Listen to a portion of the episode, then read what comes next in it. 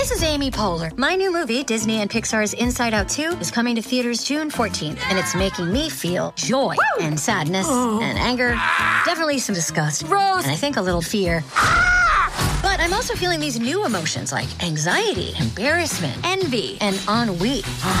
it's what you call the boredom. Okay, that one was weird. It's gonna be the feel everything movie of the summer. Disney and Pixar's Inside Out 2, rated PG. Parental guidance suggested. Only in theaters June 14th. Get tickets now. Another day is here, and you're ready for it. What to wear? Check. Breakfast, lunch, and dinner? Check. Planning for what's next and how to save for it? That's where Bank of America can help. For your financial to-dos, Bank of America has experts ready to help get you closer to your goals. Get started at one of our local financial centers or 24-7 in our mobile banking app. Find a location near you at bankofamerica.com slash talk to us. What would you like the power to do? Mobile banking requires downloading the app and is only available for select devices. Message and data rates may apply. Bank of America and a member FDIC. This episode is brought to you by Shopify. Whether you're selling a little or a lot.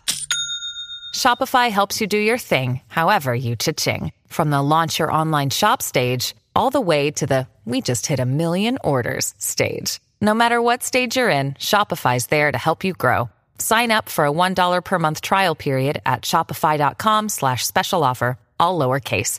That's shopify.com slash special offer.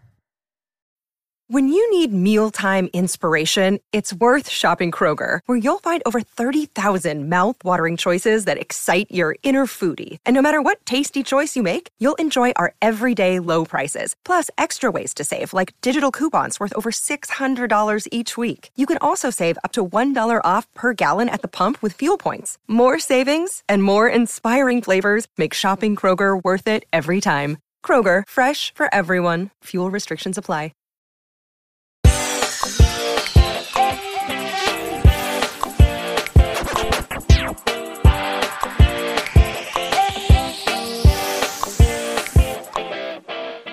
Everyone, and welcome back to the Bridgerton post show recap.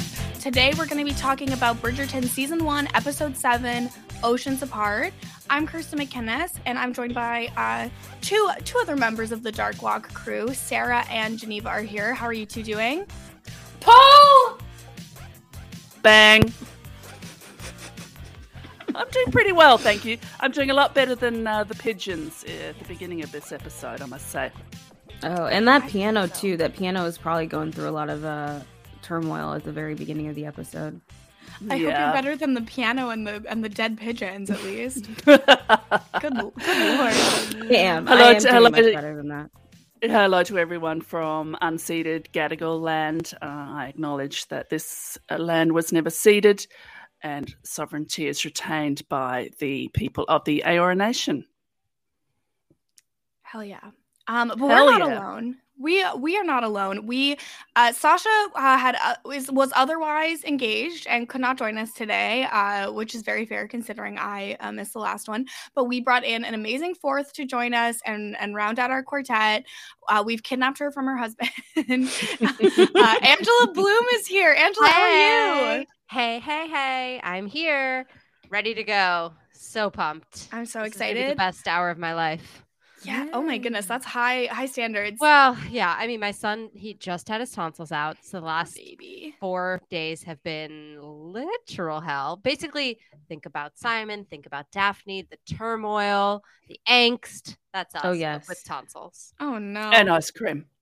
He's not. He won't eat it. He won't eat anything. Oh, poor baby. Oh. Well, he's two and a half. He has no idea what's happening. That's that is very fair. Um, Angela, so I was hoping that you could give us a little bit of your history on uh Bridgerton in general, but also just kind of like the Regency romance oh. genre. Oh, mama, buckle in, everyone. um, no, the Regency romance genre is quote unquote my jam uh, and toast at a tea party. Um, he, I would say this all sort of Jane Austen kicked this off for me. Big Jane Austen fan, big Pride and Prejudice reader, big Bronte sisters reader. Um, so was very into that stuff, like circa middle school into high school, into college, into now, and um, you know, all of the productions that have happened. If you give me any sort of adaptation of a Jane Eyre or uh, not a Jane Eyre, a Jane Austen, well, Jane Eyre too, but a Jane Austen novel, uh, I'll watch it, and I'll I'll watch it many times. I had to buy another Pride and Prejudice DVD when I was in college because the other one I burnt it out.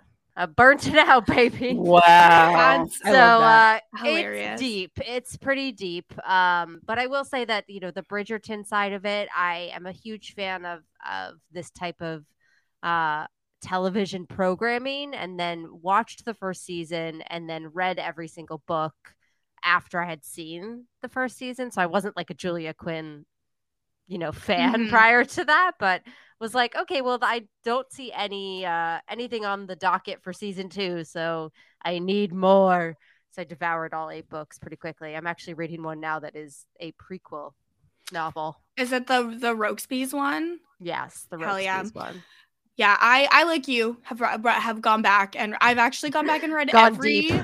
I've read every Julia Quinn novel pre Bridgerton. Yeah, yeah, I'm getting Um, there. I'm the getting first there. the ones before uh the ones that are not related to the Bridgerton extended cinematic universe Yeah. uh, are not as good. No, of course not. They're, 'cause they're, just the, the romance first the first few books start very badly. She gets her swing. But- she gets into it. Can I just ask you? This has come up on the podcast. I don't think it's even been released yet. But have you noticed how obsessed Julia Quinn is with having men like suck on women's nipples? Like she's like Yes. really obsessed with it. Yes. It must be something that she really, really gets off on because I, and this might be TMI, don't care for that. Stay away. I I think think that- that's just MI. Forget the T. Yeah, that's that's No, fine. like, um I, yeah, I feel like that is something that she's like, this is how women are aroused. Like, this is it. This is how you get there. And then, you know, that's it. I was, e- I made Mike watch the entirety of Bridgerton as well. And he was always like, okay, here comes the steamy, the steamy scenes. And I'm like, you mean the unrealistic steamy scenes? Like, I was like, Yeah, we get get one in this this Yeah. we get one in this episode where I all I could think was, "Oh my god, that must be so uncomfortable." Yeah, no, it defies Mhm. logic. Uh, Mhm. I do and think it's- physics. and also it's quite fast. It's just like bang, bang, bang. Bang. done. Mhm. Yep. Mm. I do She's think on it's- the boil. Yeah. Ugh. Um, I do think it's very funny that you made Mike watch Bridgerton. He actually texted me when you started, and he was like, "I just thought you would like to know that I'm made him. watching Bridgerton." Um, but it was the night after he had come back topless on our Instagram live, so of course, there's nothing that could surprise me from your husband anymore. He's an odd duck, but um, yeah, I made him watch the whole thing because I was just like, I, I can't, I can't exist in this world without you having seen it. I was, Hmm. I was like, who do I can't? I gotta talk about it. Yeah, of What did he think of it? He really liked it actually. I think that it was a slow burn for him because like the first episode is very chatty and it is very who's who and Right. all of that and that's not necessarily his cup of tea but then as soon as we get into the kind of nuanced drama of it all um, i also had to sit there and explain to him like what's a spoon what's um what are courses like what are you know like all of these terminologies he was just like oh i didn't realize that's what they were talking about i'm like yeah she's saying her courses didn't come she didn't get her period you know like all of that Yeah. Right. i think with Yeah. that context he you know he liked it so Beautiful. hopefully he'll watch the next one but yes i'm in it Oh, i'm he in it and i'm ready Okay. We love it. It's interesting on the rewatch. I mean, I thought, well, you know, I'm rewatching it for, for for this. We watched it famously a year ago and did our wonderful uh, two-parter. If you want a, a quick snack, hop over onto the uh, patron feed. You can listen to it there. You don't have to be a patron. So I thought rewatching it would be sort of more of a factual fact-finding mission for me for the podcast. But I yeah have found it surprisingly deepened uh, and extended my enjoyment of it. Uh, I was more thoughtful. I was almost more invested on this rewatch. Uh, I think because we're doing them one by one and trying to imagine that we're watching them for the first time. I think I've, I'm I'm more affected. I'm more impressed. I mean, I was very impressed before. I liked it very much, but but this rewatch is really paying Well, off in dividends. And I think with a binge watch, you tend to get just like really pumped and amped and excited for like what's next, what's next. I need the conclusion. I need to know what happens. I need to know how this all works out. Whereas with a rewatch, you know how it works out. So you can kind of like watch for more, I guess you could say, like uh, the little things, like the Mhm. like the little tidbits and all of that. And I don't know if you guys have talked about any of like the Easter eggs that they put into some of the stuff. I mean, um, but yeah, I think that that's that makes sense to me. I feel the same way. This was my third rewatch of this with Mike. yeah, I think I think I watched it all, then watched it all when we podcasted about it. And so yeah, this is my third one as well. And I am mm-hmm. finding, um, as Sarah said, there's a lot more nuance uh, to be found this time. Like, I think I left the first couple times thinking that they really did Daphne dirty and that they really um, mm-hmm. take away a lot of her agency that you do read in the book when you actually get like what she's thinking. Yeah, she's a little bit more yeah. But on this watch through, I'm seeing more of that. Like I, I am seeing that they inserted it more than I Especially this episode. Yeah, this episode definitely I think, I think was last episode and this episode, yeah. Mm-hmm. Um, because last episode when she's like figuring out what she did wrong to offend all the the villagers. Ah, uh, yes. Mm-hmm. It shows a lot more into her her thought process. Um, but I guess we should start with this actual episode. Uh, I took us through probably too long of an intro, so I apologize for that. But um, okay. I talked for a while, so yeah, not long enough. That's what we I said. we needed your thoughts, and we will get more of them. So it's all good. Um, so the episode starts uh with Daphne and Simon are just like both very frustrated and angry and like try they're truly trying to piss each other off. They're acting like children. Like Yeah, which like to be fair, Daphne probably is a literal child. So Yeah, no, that's uh, true.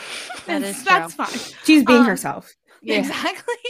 so she is uh playing the piano like as loudly as she can, opens the like window so like he could definitely hear her, is playing so furiously, but he is shooting uh is it real pigeons and clay oh, pigeons? No, or? no, that's the term clay pigeons comes from the fact that they would release and shoot pigeons. So clay There's pigeons also fake pigeons though that people some people shoot now. Well, that's why they shoot yeah. pigeons now. Gross. But back then they were real. Ugh. That's why they called them clay pigeons. Luckily, he's too angry uh, to yeah, shoot all correctly. those pigeons were they lived. No, they were all fine. Baby pigeons. They lived. They, they, lived. They all went to a farm, Kirsten. They were very, very happy. yeah, because he didn't shoot a single dang one of them. Yeah, um, he kept drinking. He kept. Gl- he was like glaring at her. He's like, well, "What are you doing?" They're looking at. You. I'm just like, "Oh, y'all, just talk, please. Come on." Just, we've been saying this for seven episodes, Angela. Yeah. Please just talk yeah. to each other. But of course, then it's a half hour you know, it's a half hour episode. I wondered very much, and this is something I don't think, again, that struck me because of the rewatch, is after the really difficult episode six, which has actually yeah. lived with me, uh, you know, in the time in between, more so mm-hmm. than it did mm-hmm. the first time. I'm still sort of puzzling over it. I'm not puzzled by it, but I'm worrying at it in my a little mind. reeling from it. and I wonder if, because of that episode, this episode, while they're angry and frustrated with each other, it has a comical uh, tone to it. And mm-hmm. I think that the creators. I think knew that they had yeah. that. Yeah, absolutely. They knew they had this sort of knotty uh, uh, problem uh, in in episode six, and so they start episode seven with very real uh, emotions from these two, but displayed in an extremely comical way, and it's so well done by uh, by everybody involved. And I also love Rose in the background of the scene, just sort of staring there, like doing some needlepoint, like, like what's, what's happening?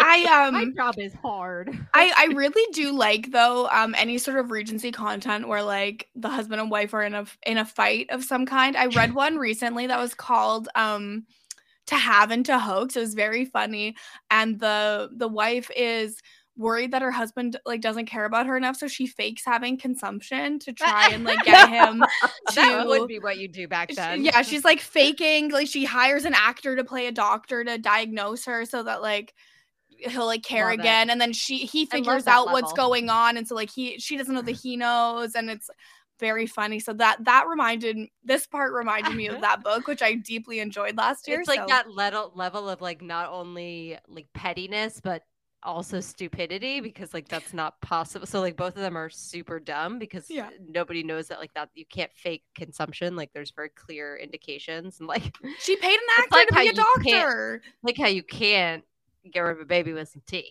you know? So unfortunately for for some, uh, fortunately for others. oh, rough stuff. Rough yeah, stuff. Not yeah, that was that, that was definitely the most difficult part yes, of this. Hard to watch. Um episode. Uh, but Daphne and Simon are still, yeah, they're they're fighting. They're upset. Um, Daphne is saying the honeymoon is over, baby. I want my own room, and Simon will not allow it. Not because he wants to sleep with her, but because he does not trust her to tell him the truth about if she gets her period or not.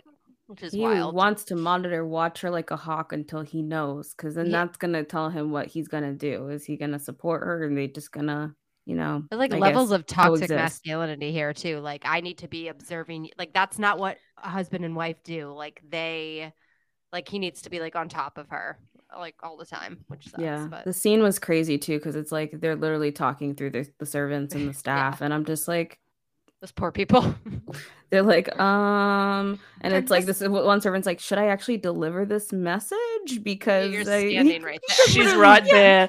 Like she's right there. it's literally like uh can you please tell the duchess? Oh can you tell the dude like, stop it. Don't you these people are already going through enough having to be servants. Like don't do this to them. They're probably so guys... confused. They're probably like literally like, like, weren't you guys just fucking in the library? Yeah, exactly. weren't you just doing that? They're like we were listening at the door we heard everything and now you're fighting. We don't understand. Although I will say the trend, whatever standard of there being separate bedrooms, love it. Live for it. yeah. it.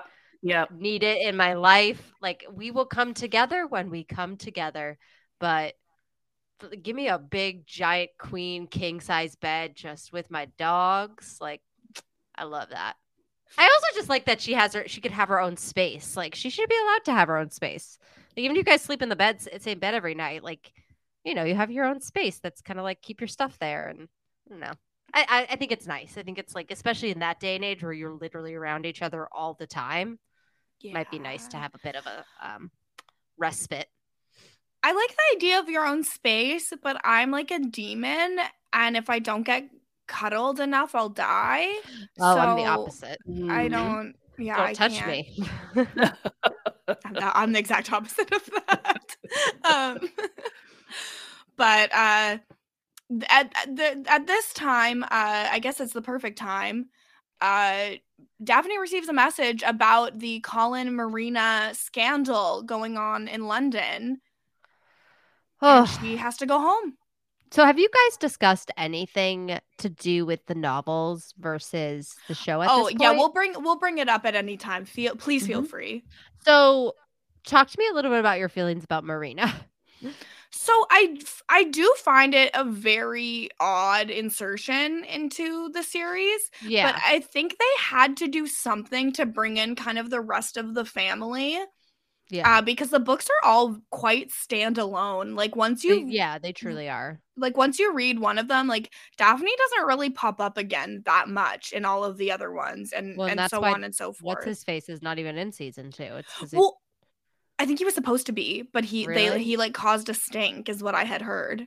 Well, because he probably was going to be very limited in it, and he was just like, "eh, not worth my time," you know. Mm-hmm. So I don't know. I feel like yeah so the marina stuff and the the book stuff and the you know the Colin of it all um i was so confused while i was watching this because if you read the books it's like there's you know marina doesn't exist in the first novel. She you know is a character in another novel and it's not really even a character it's just the name that they've used very clearly. And so i was just curious how you felt about that. But yeah i mean i find it at least makes it Colin a little more interesting. Yeah because otherwise we have no reason. Like we have yeah, no reason we, to care about him. care Right. Yeah. Well, Same I think also, too. also the Marina the Marina character is another facet of you know female existence in this time. Yeah. Mm-hmm. Um, bodily autonomy, autonomy uh, duty, expectation, uh, reputation, and she. We talked about her Breaking Bad. uh, as she crushes her friend Penelope because oh. she she has she's desperate. To, she is desperate uh, she has to take uh, everything onto herself, and she does what she needs to do to survive. And in fact, in in this uh, in this episode, she also does what she feels that uh, she needs to do to survive. Oh, Geneva, what do you think about Marina? Uh, like overall? Yeah, I mean, I feel like I think I think in a sense it was needed. I think to add a bit more depth to the season. Um, and so I, you know, I'm glad they actually you know incorporated this character um i think also just it also added to you know what we will see at the end with you know who um you know lady whistledown is i think it kind of Yeah. makes that connection a bit more clear and understandable for the audience um Yeah. and i think also just in general like um i think with you know marina we do kind of get just like another uh you know perspective or just like another element of like what could happen to somebody you know if they do um you know have to deal with a potential like uh situation um that would lead to destroying a family's reputation. Like you know i feel like in a sense it's like daphne is able to kind of save that in a sense and then you know you know with her relationship with the duke and basically saying okay we're going to get married at, at this No, she's a duchess. Yeah. Right, exactly. And so she was able to kind of save that for them. And so I think being able to kind of see that sort of contrast and I think it also just adds another layer and element between um you know the whole uh Colin Penelope re- And the Featheringtons too. I feel Yeah. like in you know even in the novels, like they're they're a joke. Like they're just a they're a straight up joke, you know. And so and they are in the show as well. But you kind of Mrs. Featherington especially, I really love in the show because she has a lot of layers that she just does not in the in the novels because she's just kind of a Yeah. pain in the ass older woman and and that's like pretty one note but Yeah. i i like that she had this whole thing you know with her with her husband and his debts and all of that and i i find that to be like you know good good character building for a woman character that you know didn't have that so okay cool A hundred percent. And okay, so with this scandal, uh Colin is like, this is a lie, and I need to see her. uh-huh bless his Which is like what a s- what a sweet Mhm. boy. Like he's the sweetest boy. Um, a very Yeah, good boy. I, I i do you like the actor that plays colin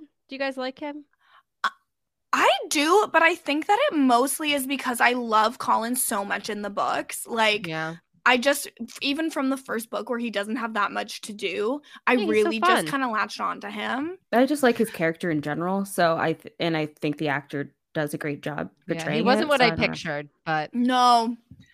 I, I like his uh, his his baby face and his unruly hair. have- And yeah. so the, the whoever cast him and, and and how he's directed, you can see how the family treats. He's the third son. He's older than Daphne, but even Daphne seems to treat him as a younger uh, younger Yeah. brother. And Mhm. I think his look is really good for this. Um, so it's their treatment plus how he looks and his struggle to be seen as a man. And while we believe he has is infatuated with Marina, why not? She's absolutely gorgeous.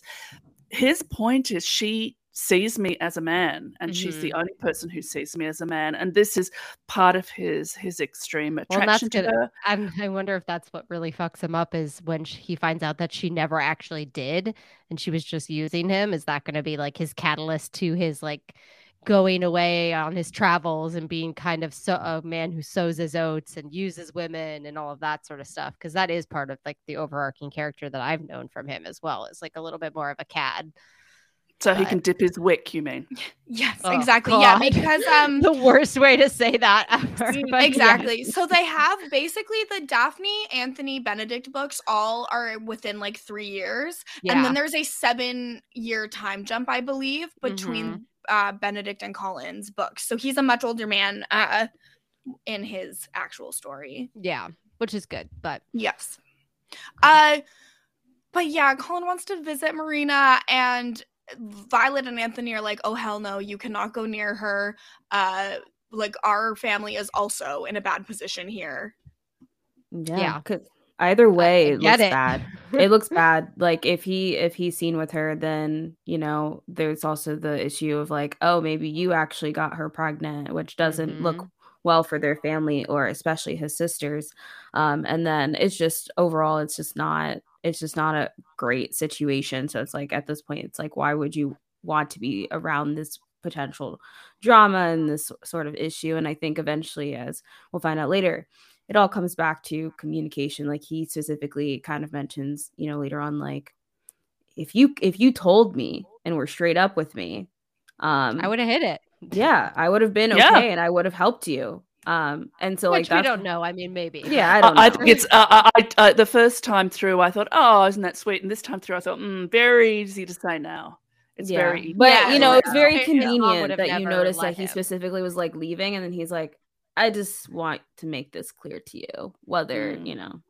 Exactly. a little cruelty there from from Sweet Colin, which I liked. I like the acerbic. Uh, I Little liked. bark. I like it more if it's uh, if it's a cruelty because otherwise he's he's a little bit of a a little bit of a cutout uh, character. Yeah. So he has that he has that turn because he's hurt, but it's his pride as much as anything else that's hurt. And so he cuts Yes. her, you know, in a way that we see men uh, treating women throughout this series, but how society uh, makes that separation as well. So I I like this from him, this moment of cruelty. So uh, uh, Daphne has arranged a chaperoned meeting between Marina and Colin. Um, Daphne's just Mhm. like, oh, well, I can be your chaperone now because I'm a married lady. Like, she's like, her She- vibe like- there is just, she like switches a, f- uh, like it just Yes. on a, like on a dive She's just, now she knows everything. She's very cultured. She's very a woman of the world now. Yes, like Mhm. she comes in knows and nothing. even with Violet is kind of like, hey, because I'm a duchess, I can help fix this. Don't you think? Shouldn't we act like nothing is wrong? Like, isn't that the best way? And Violet's like, yeah, I mean, you're not wrong, but like, where's my little girl who I literally just gave away? Well, the whole Violet and Daphne thing is a separate story Yeah, where she's just like, you did not tell me what you should have told me. Babies be made by sex. yeah, yeah, but you know This- what? At least someone told Violet. Yeah. No, I guess I'm so. I'm I gl- don't I'm glad. Daphne like called her out for it, Yeah.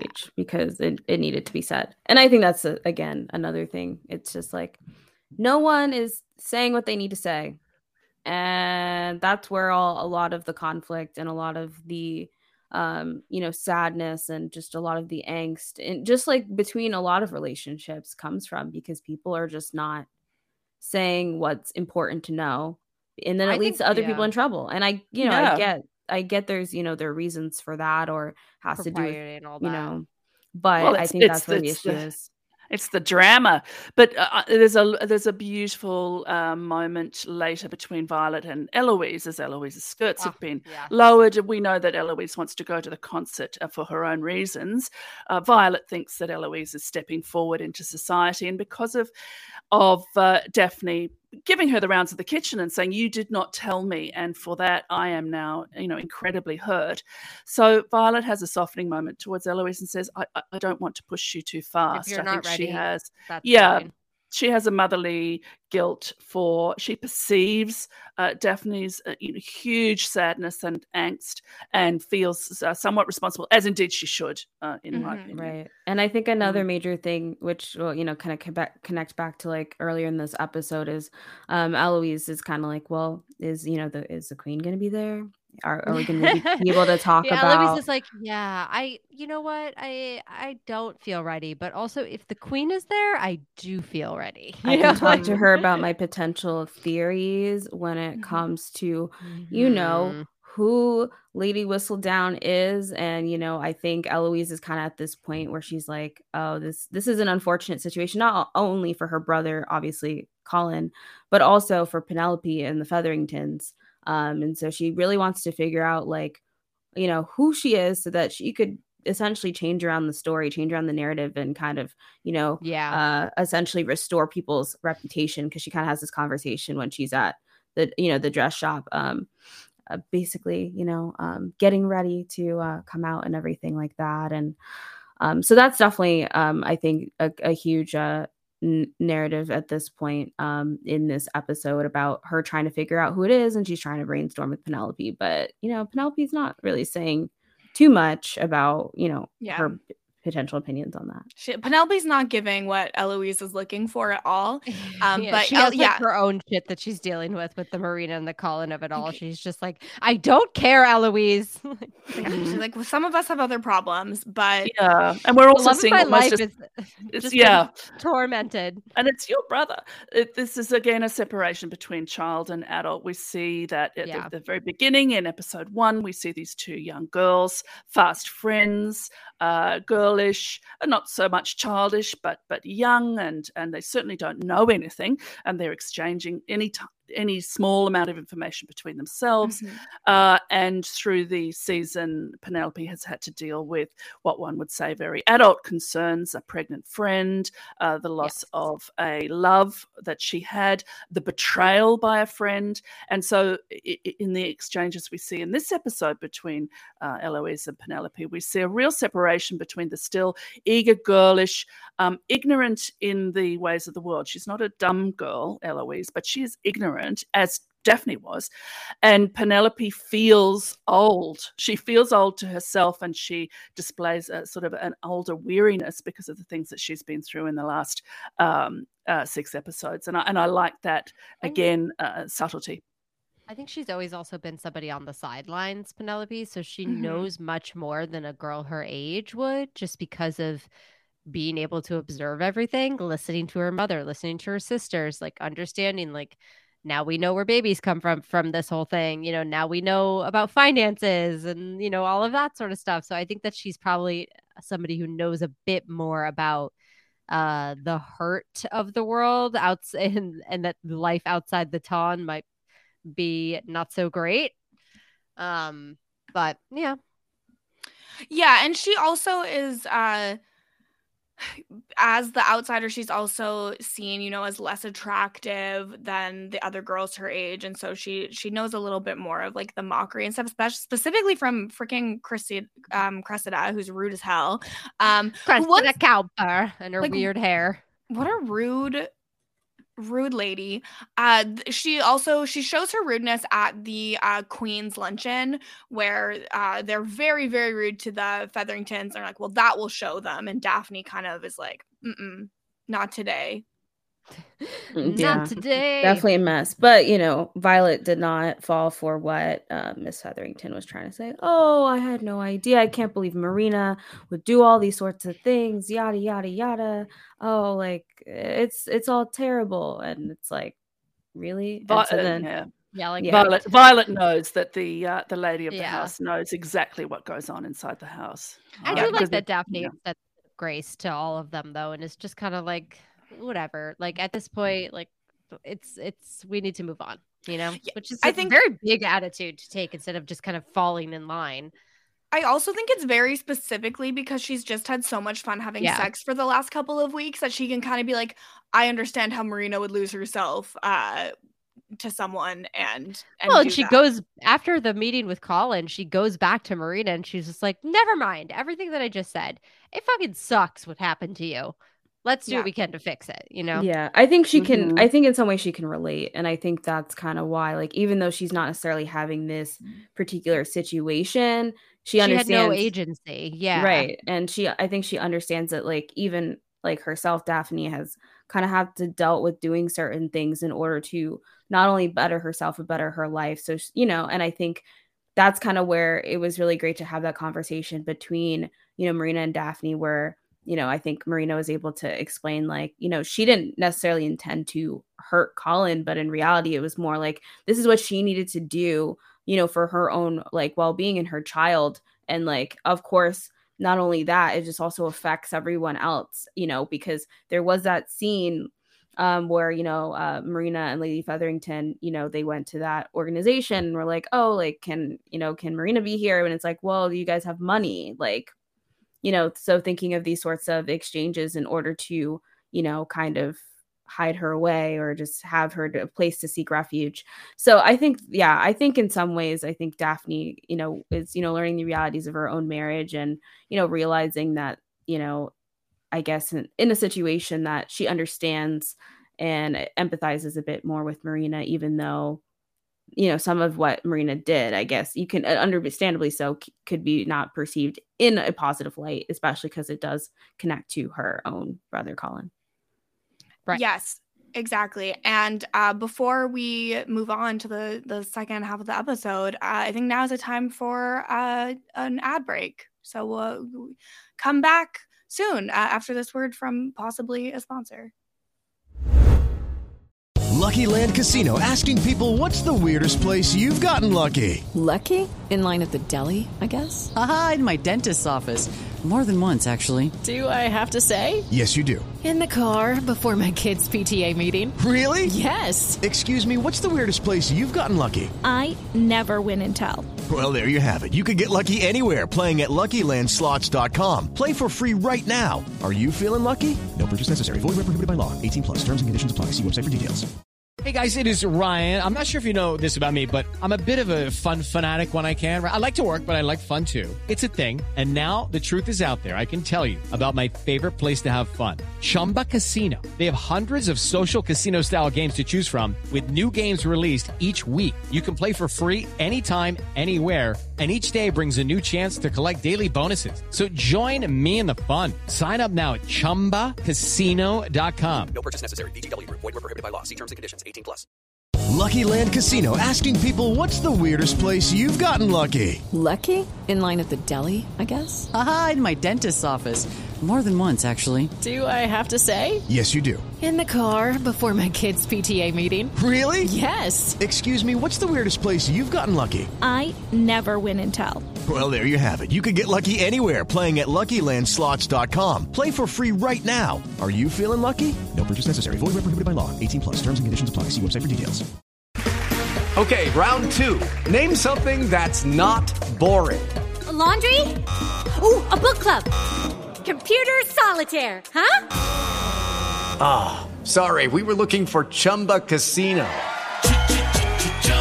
That's right. ChumbaCasino.com has over 100 casino style games. Join today and play for free for your chance to redeem some serious prizes. ChumbaCasino.com. No purchase necessary. Full prohibited by law. 18 plus terms and conditions apply. See website for details. And we're back. Yay. Um, so yeah, as we had already said, um, Daphne and Violet do have a conversation about how uh, Violet never told Daphne anything. Does anyone else have anything else that they wanted to add onto that? Just that I think that it's still happening today. I don't think girls know about a lot of stuff. This is why, you know, I mean, they obviously the internet and everything, but I never had a single conversation with my mom about sex, about anything anything. It was just something that we just never talked about. And my mom and i have an amazing relationship. And like that i am lucky that i was put into a school system that did educate me about those things and also it was a very strange middle school high schooler who just did not have time for boys. And i only you know wanted to do my studies and my theater and just did not care. Like a little bit of a late bloomer but I think that bloomer, bloomer, so funny. LOL. Um, I think that that is something that like kind of hit home when she was like, "You did not prepare me," and it's like, yeah, no, she didn't. Like, I still to this day feel I felt awkward telling my parents that I was pregnant because, like, I was like, "Oh my god, they're gonna know we had sex." Like, at least you've been married for years. That's so funny. We were married for so long. Like, I didn't. Asher was born 2019. We got married in 2015. Like. Mm-hmm no. you finally got around. Yeah, I mean, if it's a it's something you don't talk about with your parents, which Sucks. I wouldn't say I have many conversations with my parents about these sorts of things either. So it could be very awkward to even bring up yeah, relationships, be, things, you know? and it shouldn't be. But it just, I think it, it also is. depends. You know, I think on you know, I guess the parents and maybe how they were raised and then how they're passing on certain things. So that definitely has a huge influence. And then, of course, Daphne's mom, when Lady Danbury sees what's going on, she's like, oh, it's the heat. She's quite overcome. Like, that's what it is. That's yeah. what we're fighting about. I'm like, I do think I, that, public. No, I know, but I'm yeah. just like, okay. I have uh, I have uh, the um, the strange sort of slightly it's not embarrassing, but I after my parents died, I found a packet of letters from my mother to my father before they oh, were baby. married, and Ooh. it was literally ten years before I read them. Wow. And um, it was it was fascinating. So there was my mother as a young woman. My father was away. He was a, a marine biologist. He was away on a on a uh, scientific um, research trip and she wrote to him all sorts of things like uh, she'd describe meals oh, wow. she'd describe clothes but she'd also describe feelings and it was it was very strange and i could could read them only sort of bit by bit but she does refer to uh, a couple who are having a baby she and something like she referred to it as as her little mistake but i think you'd be pleased to be having a baby whether you meant to or not. So this is a couple that she knows that have become pregnant prior to being married and then she goes on to say i can understand being overtaken but i don't think i could go beyond the pale myself. Interesting. That's wild. it was wild and i thought oh i thought i might find evidence of of some shenanigans but here we have um her, Her delicately opinions. saying put the ring on before Yeah. You know? That's so crazy. yeah, Ah, yeah. Man, that's wild. That is Yeah. also very Violet wow. Bridgerton has eight children and her husband died a very long time ago. And so she's been doing this all alone. Like, I'll give her some slack. You know what I mean? Like, yeah yeah she's just kind of like trying to get them all married so that she can like breathe for a second. But Mhm. um, you know, maybe It's gonna be a minute. threw- she could have threw a couple sentences in there though. just a little more, just some science. Yeah. Well, and it's it's very obvious too. Like she probably had a very similar situation, but um, because she's like, oh, I've been dreading this because this is her first kid getting married, and it's her first, Yes. it's a daughter. Great. So very very stressful for her. Um, but again, we've we've talked to death how not okay we are with how she handles it, but uh, Oh, it's no. it's interesting how that happened in public, and Lady Danbury had to kind of uh, get things back to the polite society level of things. Um, and now Daphne has offered to Marina that she will try and get in get in touch with her officer um, because she has connections now that she's the Duchess. And uh, so for Rita, just- like laughs in her face though. She's like, um, will the Duke be signing his name? literally yeah like after so she goes to um lady danbury's uh oh, she doesn't she call her den of bacchanal it's Yes. a bacchanal it's, It's brilliant awesome. Uh, Daphne thinks it's going to be boring. The lady, the married ladies of the ton, and she Mm-hmm. opens the door to a roar, uh, Mhm. smoking and drinking and gambling and laughing. And these women are having the absolute time of their lives. Women without men. Uh, and Daphne thinks, "Ooh, I see a different way of being. I love it." Yeah like they're like they like are there's another reason to get married other than love, and it's Yeah. so that you can just live your life. it's freedom you know Well, that day and age, you did not have freedom unless you were married. and even then it was not to the level of obviously a man or anybody else right Although I do think a unique thing of the books that I don't think they explore too much in this sh- this season is the idea of the spinster and how somebody could be a spinster because they're not married, they're off them, you know, they've been through the marriage mart and it didn't stick and you know, now they're they can chaperone people. They can, you know, because they're not married, you know, marriageable age anymore. They're they're on the too shelf. old. They're on the shelf, so they're, they're, like they 24 live your life. Yeah. You hit 25, you're done. You know? And in fact, you might you might find a, a small house that you might run with a friend, a friend, a, a young uh, or young or not woman of also no no longer of mar- marriageable age, and you might just be dear friends together in a Dear household. friends. The both of you. But yeah, it was definitely cool to see the den of iniquity. as Yeah, Lady it was- it Danbury to very it. fun. And Yes. um, you know, I think uh, it was kind of you know funny. They're just like, oh yeah, first woman, you know, t- takes her wedding vows, and then we gamblers take her virtue if the husband, you know, has any left to be taken. um, and so yeah, and then uh, you know, Lady Danbury just says it takes practice and a bit of perseverance, and so you know, they teach her uh, Daphne the rules. She seems to pick up things pretty uh, quickly and uses that as that opportunity to talk to Kitty about um, getting her husband, you know, to to help out. So she she's also learning that way of let the women do the work. So the the women will organise uh, what needs to be done, and then it gets enacted by the men in their in their orbit. Yes, but this is where she finds, unfortunately, sometimes that doesn't work because uh, the general does not really s- talk to his wife or family. He is they keep separate lives from each other. yeah, Uh, but she says you can write to him. Maybe he'll talk to you. He just doesn't talk to me. Yeah, Yeah. especially since you're not his wife. I was like, Oh, Yeah. Oh, yeah, a And big she's goof gorgeous too. Like I feel like what what happened there? I want to know her story. I mean, I, I'm assuming just not a love match. Yeah. Well, he's a general, so he's going to be older. Kitty seems quite young. Uh, she and the widow seem to be in, in very high spirits. They have their own lives that they run without their husbands, and they have the the uh, agency to do that because of Yeah. their status as married women. So they're, they're they're just showing Daphne. Look, there is another way. I mean, we we hope still. I mean, I don't know if Daphne and Simon are going to come back together, but uh, if they don't, here's another way to be. Yes have some have some freedom uh we also have uh anthony gets really mad at simon they're drinking beer he's like normally i Anthony's whole speech about the beer is um, so stupid. I'm just like, who are you? He's like, He's a "And the bro." bubbles. He is being a bro. I also feel like he in in this second watch, and this is mostly because Mike pointed it out, but his sideburns are they're out. so bad It's because literally nobody else has them. So why does Mm. Anthony have these sideburns down prince- to his lips? Yeah. Oh, the, prince prince, does them. have because he's Mhm, blonde and mhm. you don't see it as much. But Mhm. I guess maybe it's like an older gentleman type of thing. But I find it so alarming. yeah those big big sideburns have never been something that uh super works for me and they're just not well groomed. And he has this big pompadour like he's in Greece. It's confusing. yes completely But they come to fisticuffs, um, which probably they've been wanting to do for a while. They smash all over this men's club as, as, as other men look on approvingly at this display. That's what men Uh, do when they have conflicts. Yeah. Don't talk it out. Just smash. Yeah. Smash. Yeah. I I guess if that's what gets them going.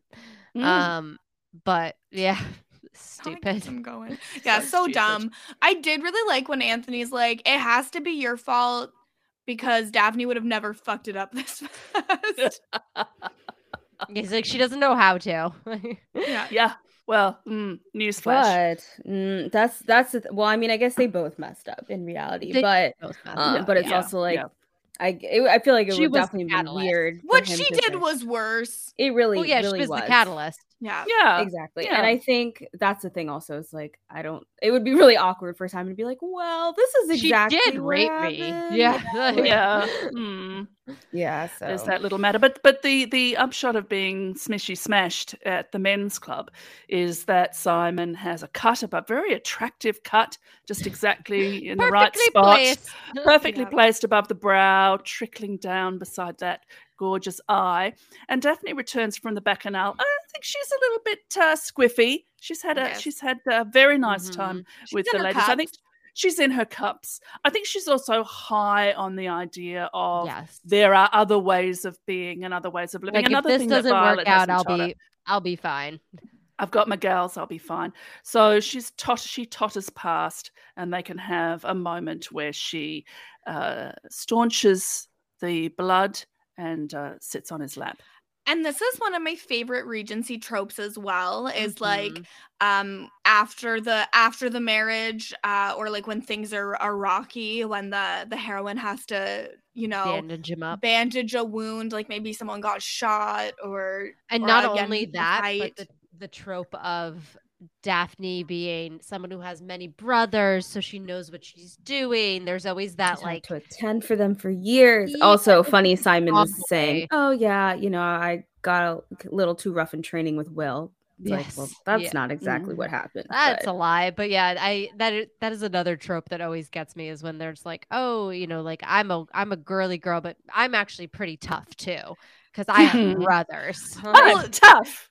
I'm tough. um, I know how to put a band-aid on. Like, well because like there's there's one um regency novel that i read like years ago and it's like one of my favorites that i took from my mom's um bookshelves Mm. um after she passed Those away the that i that i kept and uh in that one she she treats a bullet wound and i'm like ma'am claire It you don't know how to reminds me- freaking fix a bullet wound she's like pouring brandy on it like, yeah, you the don't what to brandy. That's it. Always it reminds me of that episode of Friends where Phoebe is like re. I don't know if you guys are Friends fans, but she's Yeah. like reimagining her past life where she's a nurse in the Civil Civil War, nurse. and she's like more bandages, more, and she's just putting bandages on this guy who has like no arm, and she's just like Yes. putting things on. That That's always the reminds me of that. That's the what way to you do can it. do with the bullet wound is, is put a tiny bit of gunpowder in there and light it, and then it cauterizes, Cauterizes it? Yeah. Just in That case next, Yeah. next time a man stumbles to your door or a woman with a with a bullet wound, just try that. Yeah, I Yeah, think I guess, and it is true. It is true that bullet wounds back then were much different than bullet wounds now because, like, Yes. it wasn't as. But It's just like a steel ball. yeah, Yeah. Yeah. embedded in you. Like, not great, but you could probably get it out with some tweezers, I guess. Oh mm-hmm. god. But the one reason I do appreciate the scene is they finally do what I've been asking for for the last several They talk? Episodes. Have and they talk. They finally actually have a conversation. Um, you know, They Daphne do. is like, you know, like, why will you not unfold yourself to me? And you know, she's like, a child would be a blessing. Like, why are you so adamant about not having a child? And he's like, I swore long ago that I'd Yeah, this is what he finally child." tells her. Yeah. Finally.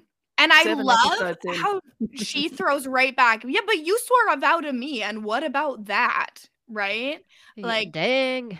okay, yeah, no, she's Daphne. right. I mean, and also she says you're letting a dead man tell you how to live your life. You're prov- you're saying there's Yes. It's like, somebody but I who- on his deathbed, so that that's and you didn't even care about him. Like you didn't even Yeah. care about him. It's all vengeance, and it's not going to make you happy. And you could be happy with me. So get it together. And the baby.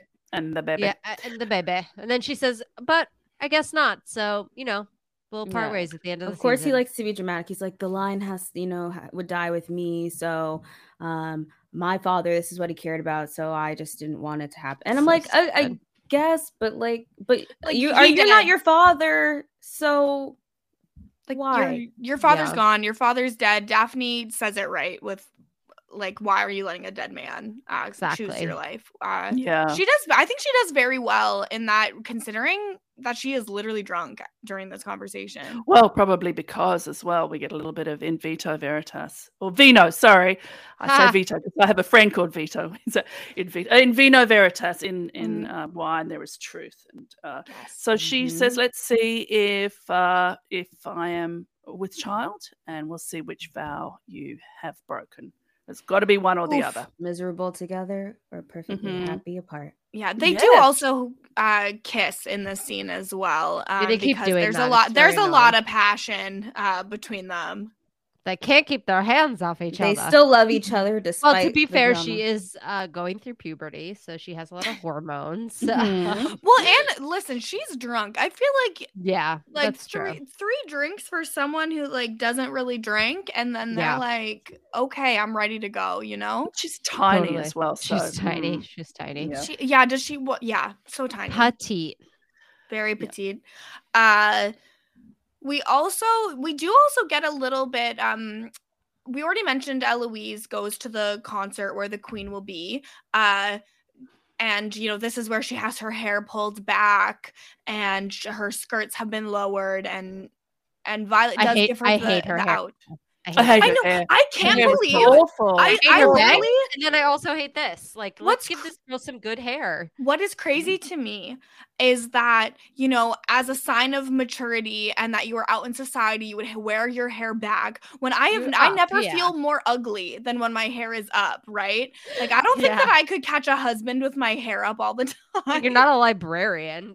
it's so weird. Not that there's anything wrong with librarians. No, but I do think there is like a, a sense of like that being a studious sort of Yes. business yeah focused function. Whereas Mhm. if you're gonna go out and flirt, you're probably Well, you know I what? mean, it works out her- f- for Eloise because she doesn't really want to that's be not out her there. jam anyway. Yeah. Yeah, Yeah. so it's a good excuse to But you you're know, so keep her- poofed up and, and it has a weird crown awful. on. It looks nothing like Regency era hair either, which is Crown and then me. some weird single flowers just poked in. I mean, they. Yeah, maybe it's meant to make her look. It look has to be deliberate. It has to be deliberate. uh, Yeah, because maybe she to make her look so young. awful. Yeah, yeah. But uh, that being said, they're not really paying a lot of mind to Regency era costuming in a way that is Correct. like incredibly accurate. It's all kind of around the the gray mushy areas. The clothing's pretty on point, but it's like kind of spanning a few different century, a few different decades. And then Mhm. the hair is all over the fucking place. Cressida Cowper's hair is like, what the fuck is that? Uh, you it's know? brilliant. It's a basket basket weaving. It's absolutely it's brilliant. wild. But my, my point being that that uh, period accurate or not, the women generally look absolutely gorgeous when they go to these Oh balls my and gosh, concerts. yeah. And Eloise looks dreadful. So I think it is. Yeah. I, I hope it's deliberate, and the and I think the actress is putting on a few a bit of a face as well to make Mhm. herself. She does that I also, like I wouldn't go so far thing. to say she looks awful. I think I actually thought she mean. looked nice. Maybe that. I mean, maybe not. I just didn't like her hair. Like, yeah, I Yeah, the hair like, is bad. It probably wasn't is the best confusing. hairstyle, but like, Have you I guys ever seen? nice. Have you ever seen the movie Made of Honor with Patrick Dempsey and where he is the uh like man? Oh, it's Man of Honor. I'm. I think I saw. I what what I may have seen that in theaters. I'm gonna find a picture of one of the girls in that her hair when she's getting married, and it's exactly unfortunate as Oh, it is. no. That's bad. Um, Um, but So she know, takes her unfortunate hair to the concert because she wants to talk Mhm. to the queen and tell the queen about her thrilling new theory. And her thrilling new theory is it's not a servant, it's a tradesperson. She's made this decision, it's a tradesperson. Yeah, and Oh, the she's queen so could not committed. be- the queen could not be less interested. Like she is like, I've had enough of you. You can't figure it out. I've hired some uh The Bow Street Runners. runners The Bow Street go- Runners. This was the precursor to the um, uh, Metropolitan Police uh, Yes. Force of Mhm. today, uh, and they were called the Bow Street Runners, and they were as You're uh, real, yeah. they're real, and they were real tough. So Yes. this is an alarming. They're basically thugs. Like it's like a gang of thugs have been hired Exactly. to go and uh, find who Lady Whistledown is. Because the queen also was pissed that her luncheon was not written about. She was like, "Oh, to say nothing about me is worse than saying something rude." So, uh, Lady Whistledown has gotten under the queen's uh, skin extra. So it's not it's not good. She Mhm. wants to shut her down, whereas Eloise wants to find her and celebrate be her. her. And be her. Yeah, Yeah. basically. But, But, Eloise's also, theory of the trade person, not enough, not enough for the queen. No, and Yeah. also doesn't again, it doesn't make any sense. A Mhm. tradesperson, much like a servant, would not have time or the necessary, not necessarily the resources in order to. It's the same thing though, you know? It's like she's just a little out of touch. yeah, yeah. and also like the Featheringtons have no money at this point, really. So I highly doubt that they could afford to be having tradespersons in and out of their house all day. So there wouldn't even Mhm. have been that many of them. So Uh, Benedict comes to her rescue. What a wonderful brother he is. Yes, because he says he's- he will take her away. he's also had a bit of a moment where he finds out from Sir Granville a little bit more about uh, his relationship with men and how his marriage apart. works. So yeah. The it's, title of the he's episode. he's like thrown by that and is like, I've got to go, basically. Mm. Yeah. I don't think he's he's not repelled by it, but it's given him a lot to think about because Yes. He's Lord Granville says confused by it this for sure. is Mhm. I thought you wanted to live outside society. I thought you were one of us. One of us not necessarily he queer, is. but one of us as in An not Like a bohemian. a bohemian. And are you not? And I think this has confused uh, Benedicta very much, and he has much to think about. uh, Because and he so doesn't really know what that leaves. means when you say No. live outside of society and like be a Exactly. bohemian. Like he's he just wants to be an artist, but he hasn't quite figured out what being an artist will actually Yes. mean. Mhm. Exactly. Which is like which is fine. I mean, he's also I feel like the this is one where the actor play seems older than the character probably is. Mhm. Um, at least in my opinion, I I feel like he's he uh, he reads a little bit older. Um, yeah, because he's probably supposed to be what, like 25? if that. Between, I, I would say Mhm. he's supposed to be between 25 and 30, probably.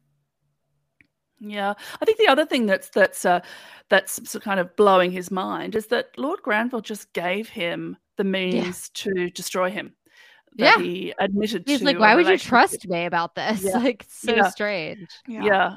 And I think this is a wonderful move uh, in their relationship. I don't know what happens beyond uh, this season, but I like this. I like this relationship. I like. Lord, I don't Lord think Granville very Lord much. Granville is anybody, is he?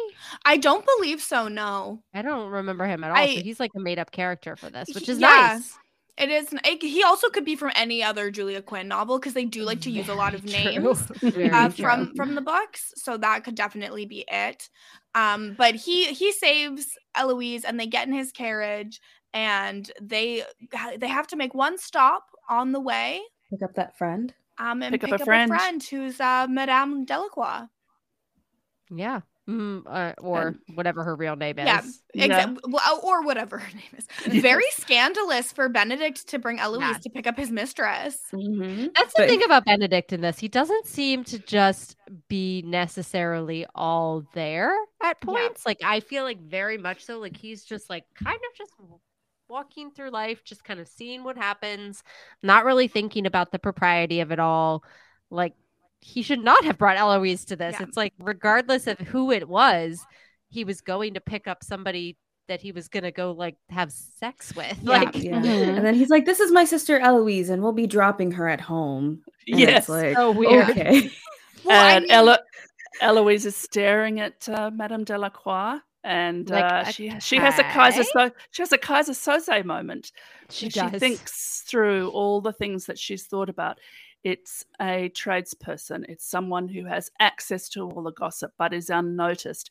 And she has flashes all the way through scenes we've seen in uh, Madame Delacroix's studio, where where women speak very Gossip. freely in front of her, and she has Mhm. her aha. It's must you be. all along. The entire ton was at this event except for the Featheringtons. Mm, Yeah. you know everything. Yes. There's a, there's definitely a lot going on here, and Benedict's like, "Are you okay?" Like, well, because she's just sitting there, like I don't know how much time has passed, but she's sitting there, like with her wheels turning in her head, wide-eyed, staring at Madame Delacroix. It's like super awkward. yeah, Mhm. not not the good social skills with Eloise here. She uh she's not been in society much. No. Um, Yeah, I think even if she doesn't isn't looking for a husband, she does need to get out more. yeah, like she could like I think she needs more friends than just Penelope. Like I love Penelope, but like she needs more than one friend. I think. yes, for sure. Yes. Agreed. I think that would be very useful for her. Um, and so now Rebecca- she. Sorry, go ahead. Sorry, go ahead. Oh, I was just going to say back at the concert, there's a nice bit of Vivaldi going on. Uh, Yes. As Yes. various glances and things I happen. I wish that they had used this opportunity to do a like Smith Smythe. it Yes, I Smythe was gonna bring I that up. But in Smythe in the Smith. Smythe Smith, thank you. In the books, every year there's a Smythe Smith musicale, and it's these it's four female, you know, It's Smythe always like Smiths one every member year. of that um that household Mhm. that is like coming out in society and it's always like uh, it's the Smythe Smiths so it doesn't have to be the same sisters every year but they have a Yeah, there's cousins, several cousins. Yeah, which they do the musicale. When you put on a show for your family like that's what they do it's like a weird talent show and Well, except for all it's for like all of society is invited, Yes. and uh, they're very bad. The main They're plot point about them is that they are not musically gifted, but it's an annual tradition that they will always have a musicale. And the Smythe Smith musical happens in every single Bridgerton book, Yes. and then there's also a um a series of four books about the Smythe Smith quartet um that Julia Quinn wrote, which I really Yeah. liked. yeah Um, and so I wish Again, they'd they're use the butt of the joke they're the butt of the joke, but it also shows like the humanity of the Bridgertons because they always go and they always sit in the front row and they're always very supportive. Um, as well as Regardless Penelope also yeah. will go and sit in the the front row as well. So it, it shows kind of like the kindness um that is like not who's the nice people and who are just Yeah. like the a-holes of the group but like yeah, it is like that they would goes there to laugh at them. it was weird that they had a concert and it wasn't a Smythe Smith musical. Like, Yeah. Kind of I- odd, but I wish they had done that. I, I guess they used up their poor um, music by having the Featherington sisters perform. Um, and having weird opera Oh singer gosh, girl That just was lovely Yeah. entertainment this season. it's yeah there's a lot uh but at the at the concert uh this is where so we see um anthony seeing sienna who's with another man um but the main thing that happens here is that uh simon reaches to hold daphne's hand Oh. yeah. and it's very sweet but And she lets him. well because she loves him Yeah, so they're you're thinking like, oh, maybe they're rekindling something, but oh, you, you got a period. yeah she feels obviously like a cramp or some something moving and and she rushes to the Aunt Flo's come to visit. Yeah, which I thought this was a bit of a wild thing too. I was like, it doesn't usually happen like this, where you like blood just gushes out of you, Yeah. which is the insinuation that they were making. But because there's a lot of blood when she Uh, reaches. yeah. So, So I'm like ass- a little concerned about her, like if she has some fibroids or something. Like, Yeah, she but, could be uh, an endometriosis queen. You don't know. Yeah, we don't know, but yeah, I was like, I was like, this sucks. Like this just sucks so hard. Yeah, she she realizes that her period is there, and yeah, a lot of blood. Uh, I have to assume that maybe it had things had been moving Yes. for much longer, and And that it just had just like reached a point where she would notice it. Like, Mm, mhm. uh, if someone like has ever like bled through their jeans or something, like you you don't always notice until it's a I was problem. I was telling Mike, I was like, "It it doesn't happen typically like this, but I have not been a stranger to uh, folding toilet paper into a little fancy Yeah, sanitary pad. Putting that in your uh, your Putting underwear. that in your underwear because that's all you got. like. It's like, you know, it does happen, but at the I- I- opera. Yeah. I wondered uh, this time and not last time. I thought with the sheer amount of blood, I thought was this an early that she, in fact she Oh, was yeah. pregnant. You know, tough. that did occur to Would've me. I don't. fast. I think it's too too fast and also too tragic for this. Uh, I I think they kind of Sorry, I, I do think they put it there to leave that kind of insinuation, though. Like, I, I right. think that they want you to think that that could be a possibility, but they would never spell it out as she was pregnant, lost a baby. mm, mm. Yeah, I didn't Well, think that at yeah. all. Actually, I just kind of like maybe I was refusing. It's a to lot be- of blood. Yeah, Yeah. I A just didn't. Even, I was like moving on. I just. But you know like, what? She might have just had a heavy uterine lining that month. You don't know. It happens. Also, she's uh, going through puberty and things. Uh, you know, big, small. You know, things. She happen. is quite young. Poor Mm. baby. And I was just very glad it wasn't blue. yes, exactly. And uh yeah, you know what, even if it's unrealistic, I do like that they're not making periods to be this like taboo thing that can't be talked Right. about um because I I feel like as society we've we've mostly moved past that concept, but not everyone has. So I do like that they did that. Um So Violet true. sees Daphne run off and goes to find her and she's like very upset crying and Violet is there to hold her daughter, which I thought was Mm. just beautiful. Mm. yeah, it's tough because I do feel like they are in a they're in a tough place as mother and daughter. So it, it was nice to have her there. I think for sure. Yeah. Uh, and uh, you know, she is sobbing and crying with her mother, and Simon, um, you know, he's got a few little tears in his eyes while he's watching the concert. So there's, I feel like there's a Ah. lot of emotions going on between both of them, and it's Yeah. interesting to think what might happen next. Yeah. Exactly. But perhaps he's surprised by his own sadness that to her, her that Aunt Flo's come to visit. Well, you have does to does she know yet? Does he know yet at that point that that's what happened? I don't think so. Well, she we can hear her sobbing.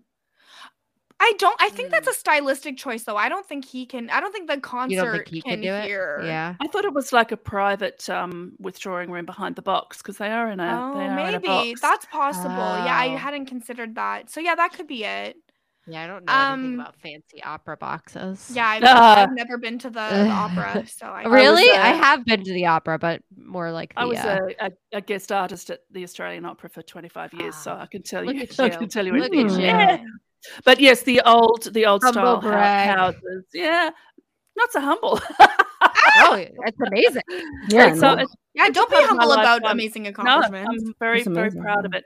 But uh, the the uh, structure of the old houses, as Mhm. we call an opera house or a concert hall, there the boxes are very much Yeah. for the aristocracy. Yeah. And there would be private uh, withdrawing rooms behind. Have the, you the- the guys box. watched The Gilded Age? recently? Not yet, but I Not will yet. be. There is a whole Mm. conversation about them building the Met.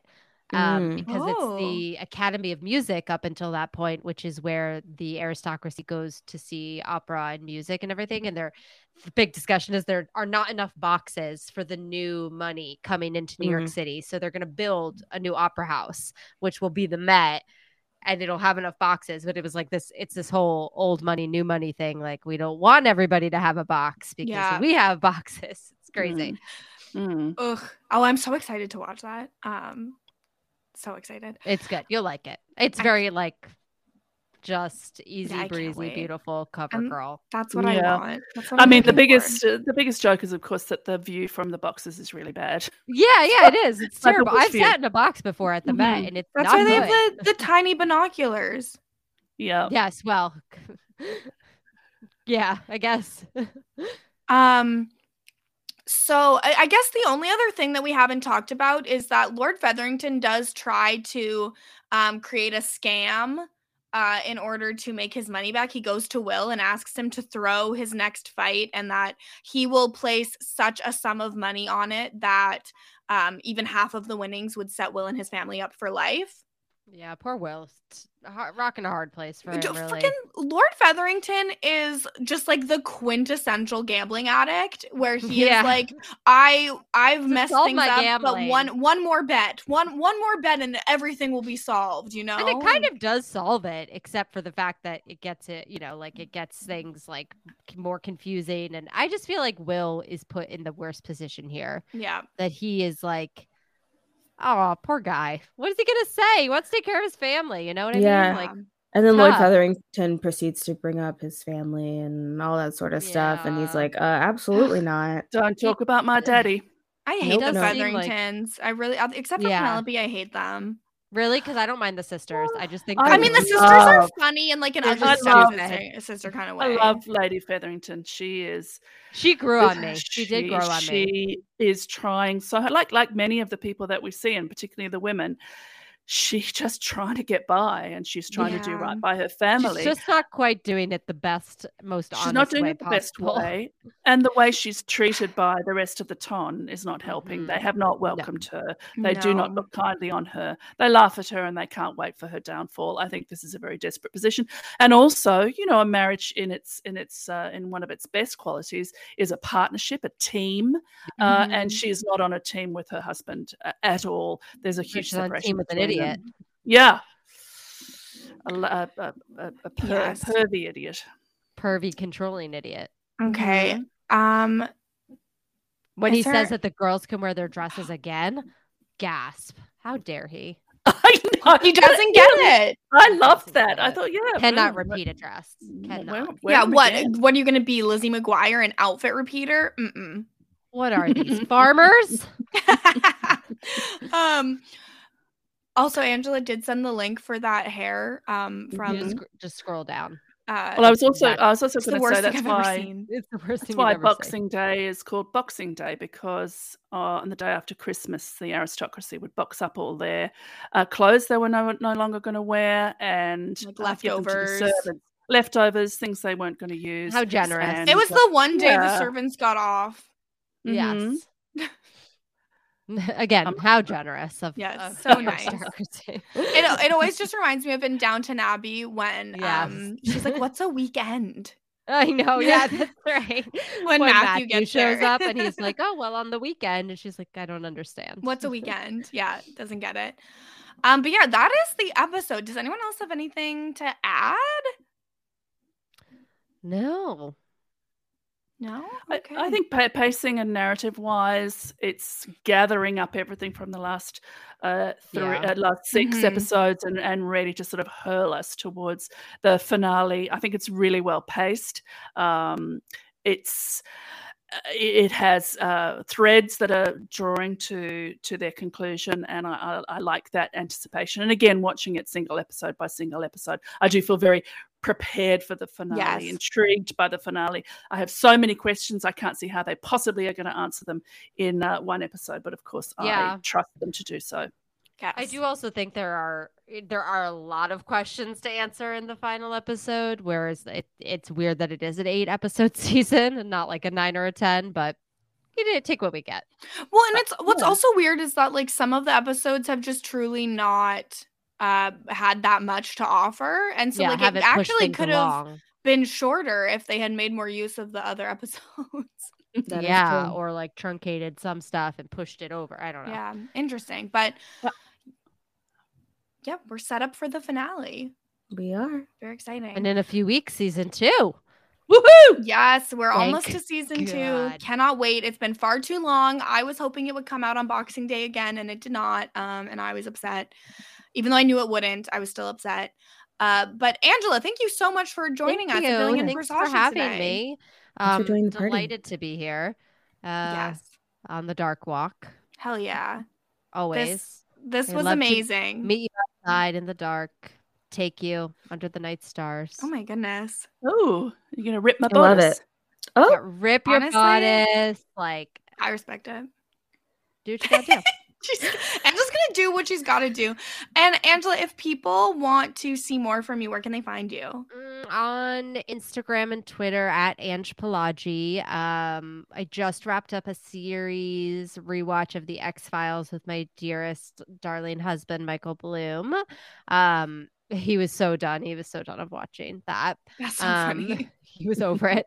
Um, and yeah, that's that's it for now. Probably some more stuff coming up in in the near future with some Lord of the Rings coverage. But uh, otherwise, I'm taking a little hiatus. Maybe uh, live my life a little bit. Guest on some fun stuff. But you can see Hell me yeah. on the interwebs. Love it. Um, and Geneva, where can people find you? Yeah, people can find me at Peace Love Gen on Twitter, where I tweet all about the reality TV that I'm watching, as well as other random things in life. You can also find me at Silent Podcasts, wherever you find your podcasts, um, including um, Apple and uh, Spotify. Um, have a lot of variety of content over there. Um, and yeah, stay tuned for us for season two, which is coming in a week from when this uh, podcast is dropping. So um, we are super excited to uh, be covering that, and we will consistently be on those Tuesdays and Fridays. Also, leave us reviews. Uh, give us those five stars. We need that. We love that. We support Yes. it. Tell all your friends. Um, and you know, um, looking forward to kind of talking about the end, the general end of you know, uh, Daphne story within you know this book. Hell yeah. Um, and Sarah, where can people find you? Well, they can follow me on Twitter if they like, at Sarah Carradine. Also on post show recaps, I'm covering Our Flag Means Death, uh, all things piratical with Brooklyn's Edge and Grace. That means Um, pirates. Oh, it's the adjective from. It's the Uh, pirate one. it's the pirate one. Uh, and I I'm doing some other things that have slipped my mind, or perhaps I'm keeping them quiet until Oh, the finale. I can tell you about my secret project uh, in the next episode. So if you were thinking, ah, I'll give it a miss, there's a little uh, Easter egg for you at the end. You'll have to listen to get And some Kirsten, what about you? Where where are people going to find you? Uh, you can find me entirely too many places. Um, so you can find me Mhm. everywhere. at Kirsten said what, including twitch.tv slash Kirsten said what. You will be able to find myself and Mary Kwiatkowski covering Riverdale over on Kowski Cast. That's Cow with a K. Uh, Lindsay Wilson and I are still covering Bojack Horseman every week over on Bojack Horsepod. And uh, by the time this comes out, Temptation Island will have dropped. so I'm pretty Hot sure dummies. with Maggie Morgan over on the Hot Dummies on Islands podcast feed. Love so Temptation Island. uh, life is busy, but life is good. So you can check me out any of those places. Once again, please, please, please leave us a five star rating and review. You can find us at postshowrecaps.com slash Bridgerton. Uh, your reviews and subscriptions at the start of season two will really help new people find the podcast. So we really appreciate that. But we will be back next time to talk about the season finale of season one of Bridgerton after the rain. So we'll see you then.